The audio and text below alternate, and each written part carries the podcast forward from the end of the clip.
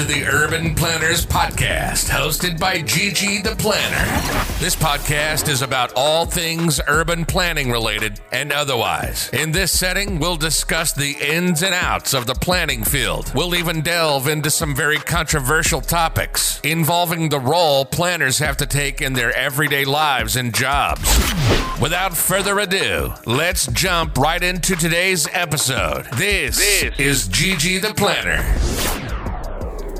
Welcome, everyone, to episode 31 of the Urban Planners Podcast. In today's episode, I will be interviewing Bakari Height, and we will be talking about his transition into the transportation planning field and all the work that he does in Georgia and has done in the past in Texas. He is actually one of my new blog writers, so look forward to reading some of his blog posts in the future. So let's jump into today's episode.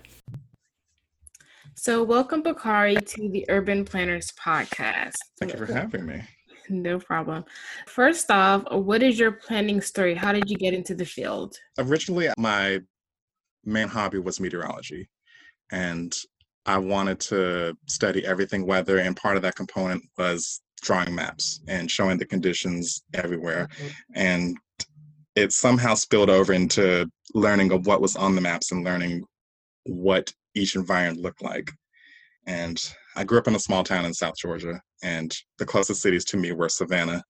And I was so amazed at how different the environments were. And this was a city that had a bus system and a bustling downtown and an even sprawled out outside of the suburban side of the city. So it fascinated me and it piqued my interest in wanting to explore that a little bit more. And that's how I got into planning. I wanted to learn more about the different environments that I was accustomed to being in a small town. I had someone about a month and a half ago on my podcast, and she was actually going to start on meteorology as well, and then she transitioned over to planning. So that's interesting. So you have a lot of transportation planning experience in Georgia and Texas. What drew you to transportation specifically? I've always had a fascination of how we get from point A to point B and especially with coming to Atlanta and finding so many different modes of transportation, uh, as far as taking the train, taking the bus, van pools, carpools. I wanted to explore it all, and knowing that this was going to be a profession that would always be in need. We're always going to need transportation planners. We're always going to need someone to mold the future of how we get around, and especially as our lives are more demanding. And I that was one of the biggest attractors for me. And more specifically, public transit, because it's a forgotten child, especially in America. We don't really value it as much. And I wanted to be able to have that call and fulfill it to bring it to the forefront of saying that, hey, this is important. And is, this is also something that's going to save the environment because of the lesson need for individual vehicles. So that's a lot of uh, what drew me to it. And also more that humanitarian side that you're you're planning for other people. And i'm one person in a whole generation that chooses not to drive as much and not be as dependent on vehicles. And i i've, I've always loved that fact about going into transportation is that uh, you you bring on their whole macro level side of helping others. Cool so tell me about the organization that you co-founded, MARTA Army. What is that organization about? So MARTA Army is a transit nonprofit that empowers residents of Metro Atlanta to fix their system. Uh, at the time that it was started, around 2014, 2015, MARTA wasn't in the best state. We are struggling to, to expand. We were struggling to keep services open as far as bus routes.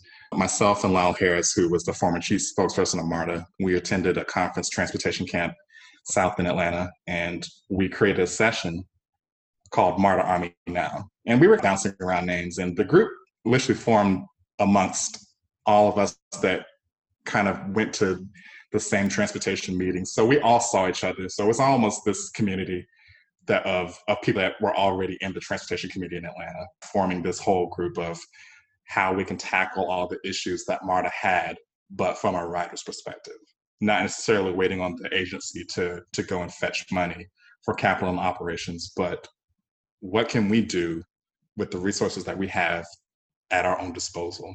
We started it and filed the paperwork for the 501c3. And for five years, we've been helping MARTA create real time arrival information signs. And we've helped the commuters get around the 85 bridge collapse a couple of years ago. We've, we've even done so much that right now we have a, a program called Mobile Youth Atlanta. And what we're doing is we're reaching out to the young people and trying to get them involved and make this a multi generational thing because it was one of the things that growing up, there was really no direct club or direct organization for me to pique my interest into transportation. I did it on my own. We thought of this to give children as well as their parents a, a chance to to voice their concerns and also why they love transit so we can amplify that to others and get them to see that it's not just this tool that poor people depend on or people of color depend on. It's a way of life where anyone can use it. You have to you have to figure out how it works best for you. I'm really proud of our group and we've done so much to help the the transit community in Metro Atlanta. MARTA gives us the utmost respect and, and we do the same for them.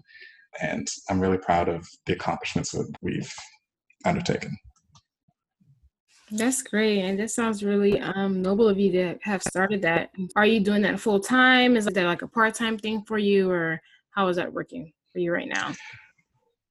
I, I want to say it's become full time. I'm on two other national union groups, Trust and Labor Network for Sustainability. So I'm basically the MARTA Army liaison for both of them and match up national campaigns as well as with local campaigns. I update them on everything that's going on transit wise in Metro Atlanta, as well as they also come back to us with campaigns for national calls to action for transit. Like right now, we're calling on Congress to put more money towards transit in the next stimulus bill. So uh, there's a campaign for that, and there's also a campaign that we're wanting to do in Metro Atlanta for the bus system. Before the pandemic, they shut down half of the bus system, and they now recently allowed collecting fares again and front door boarding. But half of the bus system is still not in service.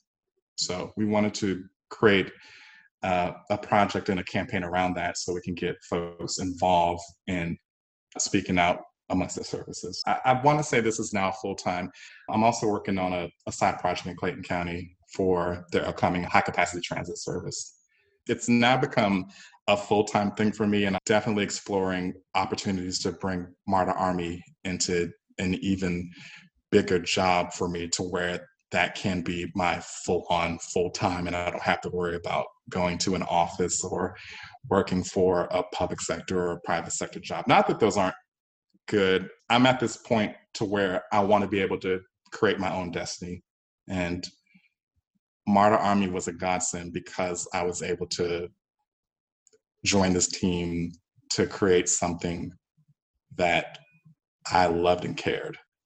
My Twitter handles have always dealt with something MARTA related, and I, I think it's my duty to carry on with that. So I really do want to take that to the full time status where I could be my own boss. I totally hear you on that. I'm actually working towards that myself. That is my ultimate goal. so, transitioning a little bit, what have you learned from your practical work experience that you did not learn in school? Oh, a lot. You, you'll be surprised to learn that there's a lot of things that they do not teach you in planning school.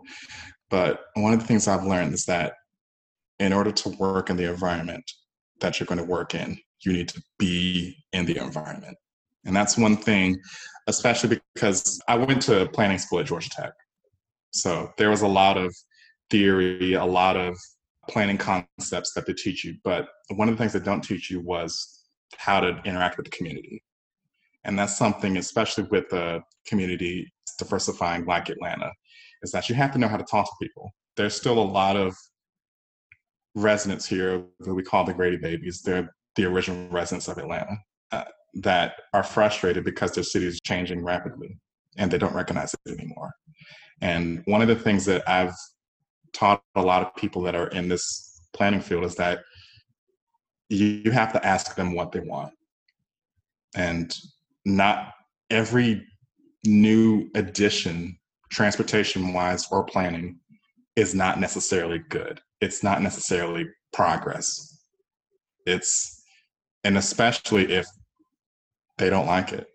it so that's one thing I've learned how to talk to people, and I've I've volunteered with the, the neighborhood planning units here, and I was even secretary on the Sweet Auburn Neighborhood District um, in Dr. King's old neighborhood, uh, and I've learned a lot about being a part of a neighborhood and being a part of the process. It, it's easy to wear a suit and a tie or to wear professional clothes and go into a neighborhood and say that we're proposing a a streetcar or we're proposing a bus rapid transit line.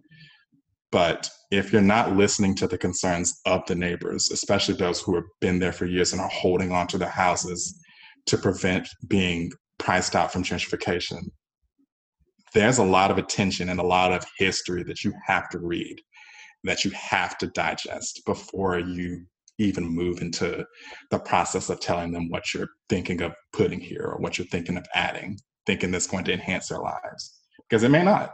We're, we have a lot of projects uh, that's coming along the line in, in the city of Atlanta that some look at as a positive step towards the right direction, some look at as a, a hindrance. And uh, part of the things that I don't necessarily care for in the planning community here is that it's really transient. Like one day we'll have a set of planners, next day a new set of planners. So there's no one who's really able to stay along for the journey.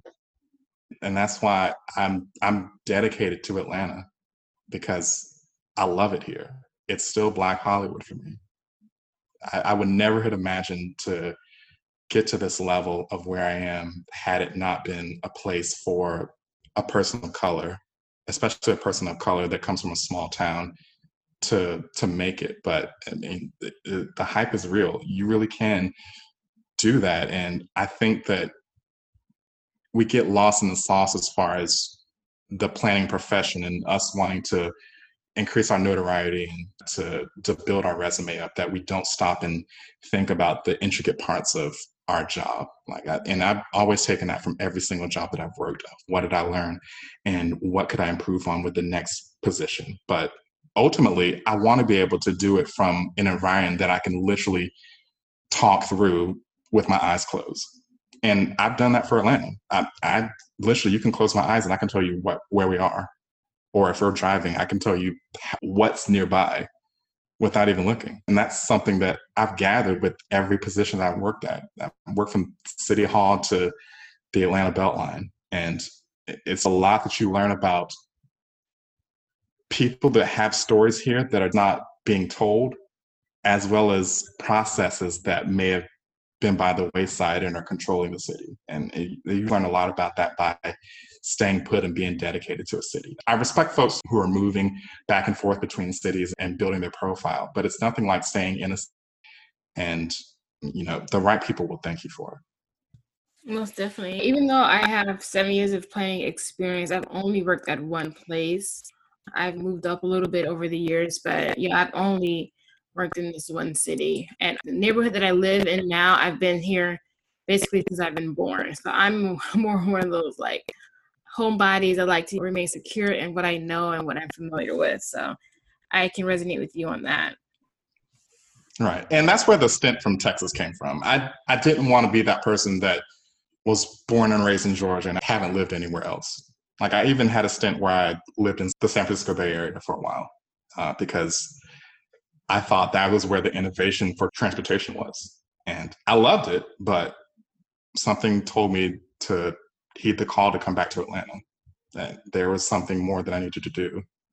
And I'm looking at being here for the long haul. And it also helps that we have the world's busiest airport. I literally can fly anywhere, round trip, and nonstop. So, but it also helps knowing that the people that are here that you've met know that you're committed here and know that you've done this in this city and all these contacts. It, it does help build a rapport with the people, especially the ones that know where the city has been and can safely say that this would be a great deal of progress for the city. Not necessarily putting all these high rises and all these luxury apartments everywhere, but restoring the things that tell the history of our city restoring the things that tell how we moved in the 80s and 90s and how it relates to us moving now. And I want to be able to to keep on with that. So I don't look at it as a, a, a dishonor of being in one place all of your life. I look at it more than most of these people around you. And I always say that the average stay of someone in Atlanta is probably a year and a half. Like folks don't last year. And that's the truth. It's, it's you only get those few, and especially the few that are, originally residents of here. But it, it's good to have those folks that can tell that story and can be able to, to mold the future as it should be. That's very interesting that there are not many um, people that, that stay there that long. Interesting fact. So you're able to break into the planning field while in grad school. How are you able to do that? I interned around a couple places. My first internship was actually an undergrad while I was at Georgia State at the Clean Air Campaign, and it was a a, a transportation demand man, management agency. So they help people find different commutes other than driving alone.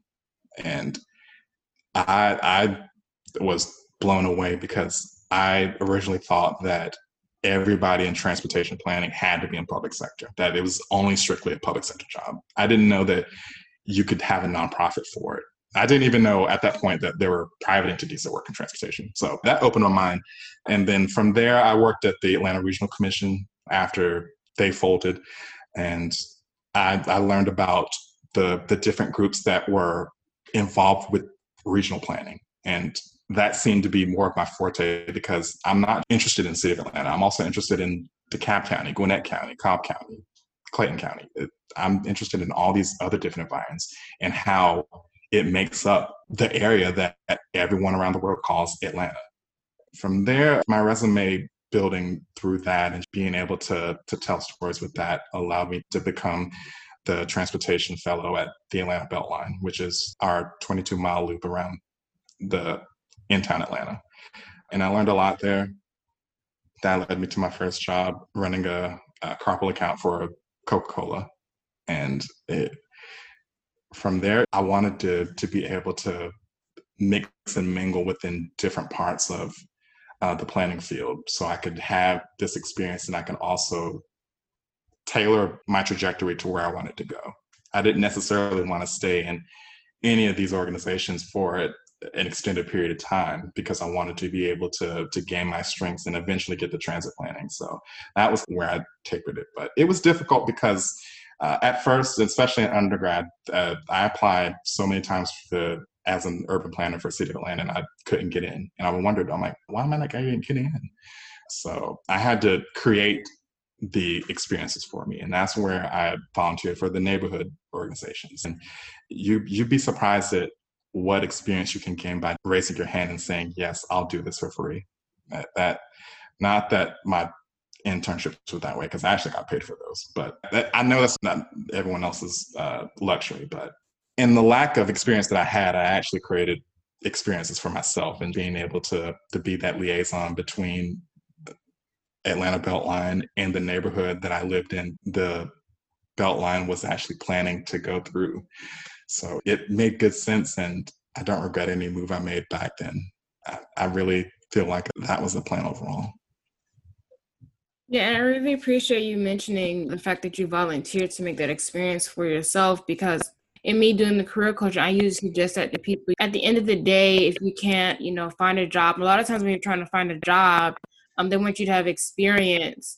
Um, and like, how can I get experience if you don't give me a job type of thing? So then I guess the only real way that you can possibly get that experience may be to either intern, whether that's free or paid, or maybe even volunteer at the lowest level.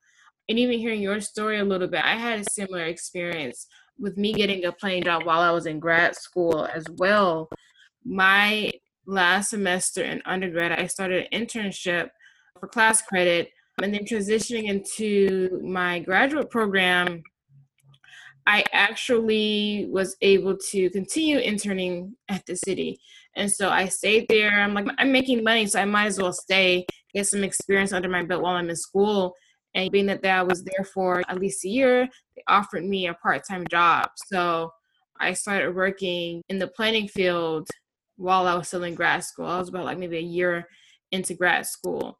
So Yeah, it's been a great journey. I was like, you know, one of the lucky ones as it relates to being able to get in, like while I'm in school. I, I do know of a few other people that I was going to school with that were actually able to get playing jobs, whether they're still in school, but it's not really that common to hear that.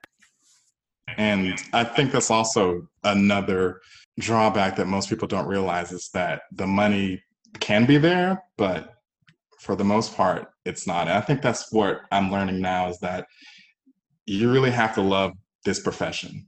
You have to love it, or you might as well find something else. Uh, and I'm learning to to do that right now with MARTA Army because I don't pay myself.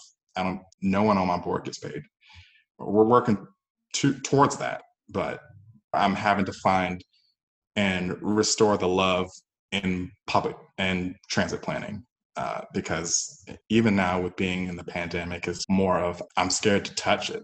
How can I love it? But it's more of the projects that we've done so far of feeding the the furloughed employees and right now we're doing um, another program called operation bus stop census where we're actually taking a census of the bus stops and categorizing everything that's wrong with it and everything that it that needs to happen uh, and those are getting me interested and refueling my passion back for transit planning because it's showing me that there's more than one way to look at what you're doing. And all it takes is a simple ride on a bus or a train or going somewhere else and doing that. And that's something I'll also recommend people to do is travel. Go to other cities and ride the ride transit. Go to other countries and ride transit. And and that'll fuel your passion even more. And that's what I did. I studied abroad in Europe in undergrad and I was astounded at all the transit that was there. Like even small towns had tram systems. And I'm wondering, why is America not doing this? Or what are we missing the mark on? And that's what really fueled me to, to really do this and really say, yes, we need to go hard with this because Atlanta is a leader, but I don't know how long that's going to last. Because if we really don't get this traffic situation underhand, we're going to lose out to Charlotte or Nashville or Miami. This it, it's gonna it's gonna lose it's gonna lose us. So I, I want to be one of the, the purveyors of, of that. And like I said, I'm dedicated to this. And I hope that there's a lot of other planners, especially planners of color. We need those voices to be heard, and especially to show what's right and what's wrong, and to stand for that. And I think I've done a good job of that here. I definitely do that in Texas. That was eye opening to know that a lot of these decisions are racial, and they have many racial undertones. So uh, you need people who have tough skin and who are able to stick up for those who can't. I totally agree with you, especially your point regarding going to other countries and checking out their planning, whether that's transportation or other planning related things. America, we're behind, basically. We're behind as, as it relates to transportation planning. A lot of different things we're behind. We're ahead in some aspects, but in terms of planning, we're behind. So we need to you know go to these other countries and see what they're doing and take notes because you know they're about 25 50 years ahead of us so i think it's really important for us to also look at to see what they're doing. Yes. Talk a little bit about your experience you know in grad school and working in the planning field. Would you suggest that others do the same? I'll give the same advice i gave my sister when she graduated.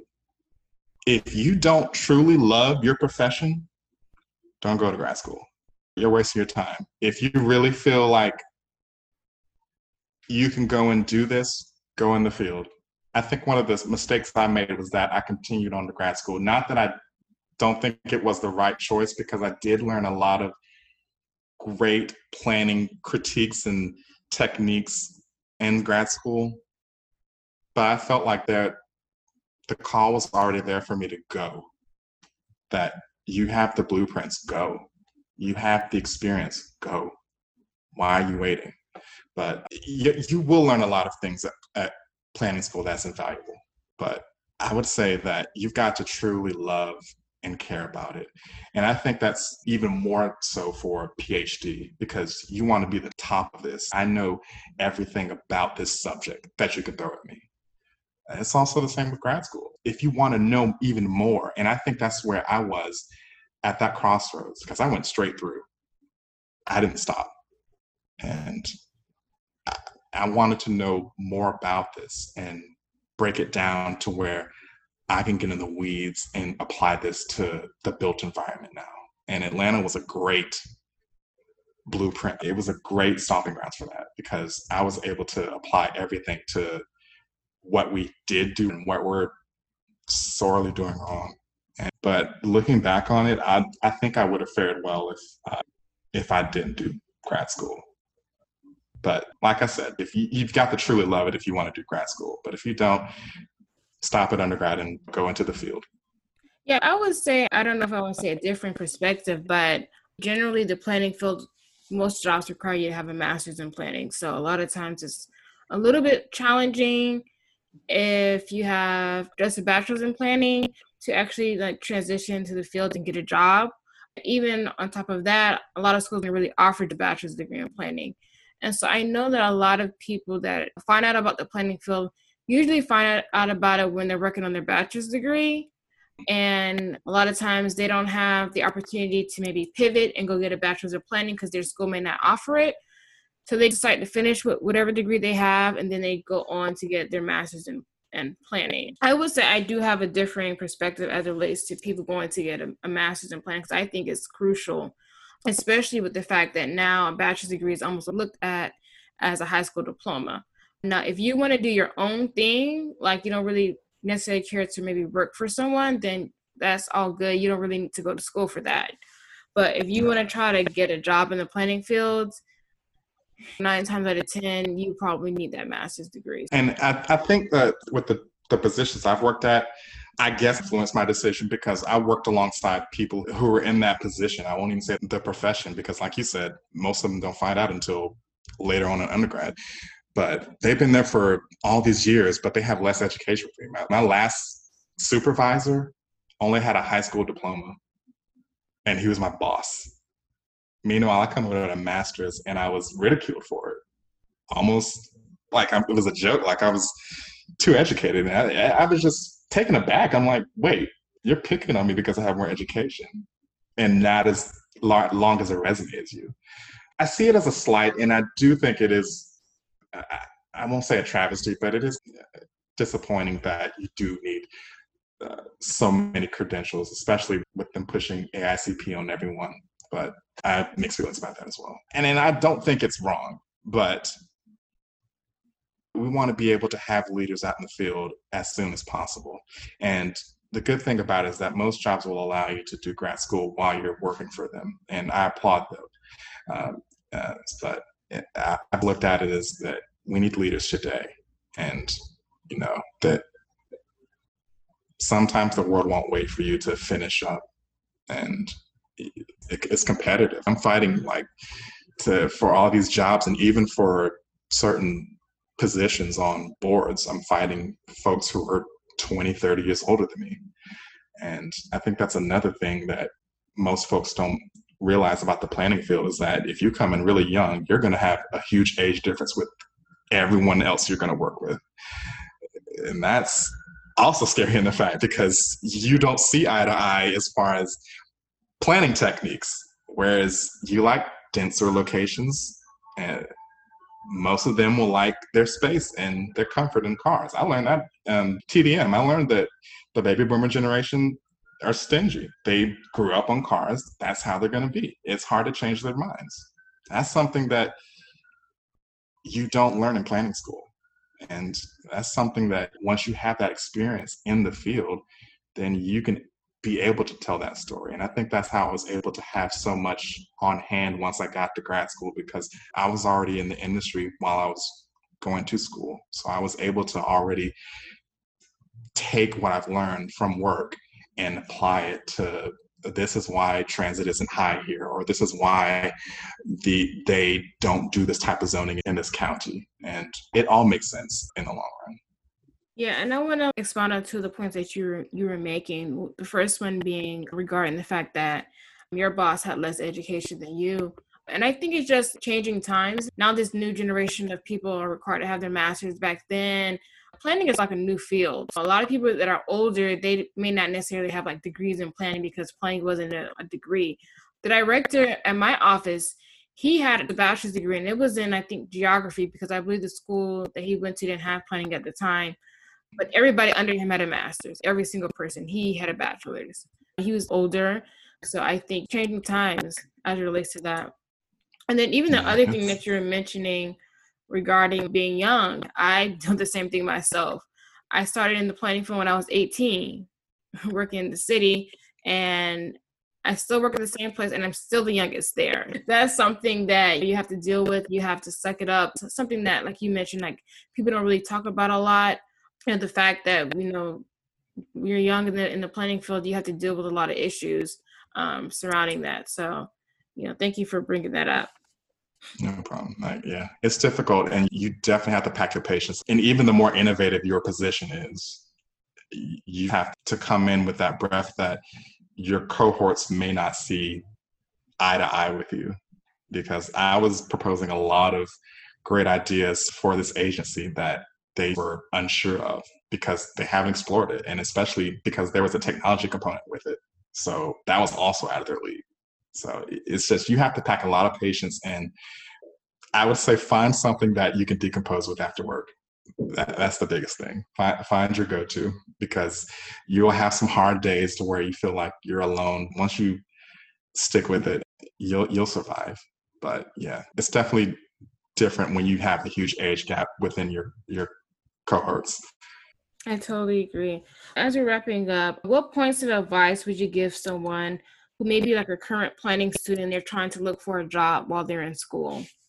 Don't look for an official job. That may not come find a particular subject within planning that you're really interested in and find a way to volunteer for it. If there's a, a gatekeeper for a greenway, go and volunteer. If there's a, a, neighborhood planning unit or a civic unit, go volunteer. You'd be surprised how willing they are to allow young people on. Go volunteer at something you may not even think. Go volunteer at a, a call center. It, like you, you never know. And there's always even with me like in in undergrad i not only interned but i also delivered food on bike i learned so much about the the city of atlanta that i could never see because my only perceptions at the time were by car and by transit but by bike it's a whole new immersive way to look at the city and I also attribute it to that because that also is part of the built environment. But you have to look into more of what you really love about planning.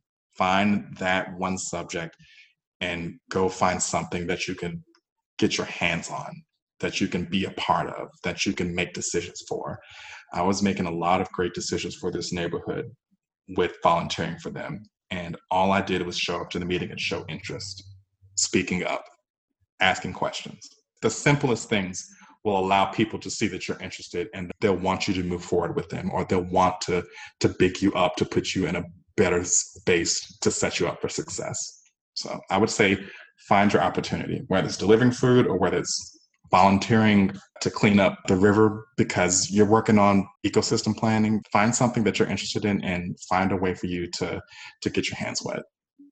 I really like that. And just expounding on that a little bit is you can find planning in anything that you do. You have to be anything, you know, really intuitive and focused and be conscientious about what you're doing and trying to learn from, you know, any situation. So I really appreciate that. As we're wrapping up, please provide your social media platform so that people can connect with you. I am Mr. Midtown Atlanta. That's M R M I D T O W N A T L A N T A on Facebook, Twitter, and Instagram. You can also uh, catch uh, my group MARTA Army at martaarmy.org. That's M A R T A R M Y dot org. We're doing a lot of great projects, and if you're in other cities and you want us to come um, speak with you or show how we do the ropes. We go to transportation camp every year in DC and here in Atlanta, but we're open to talking to other groups and trying to see how you can get involved in your community. But yeah, that's it. Awesome. Thank you so much uh, for taking the time to be interviewed by me. Um, and I hope you have a good night. Thank you all for listening to today's podcast. If you would like to be interviewed in a future episode, please head over to my website at ggtheplanner.com and select the interview tab, and you can request to be interviewed by me in a future episode. That's all for today, folks. Ciao.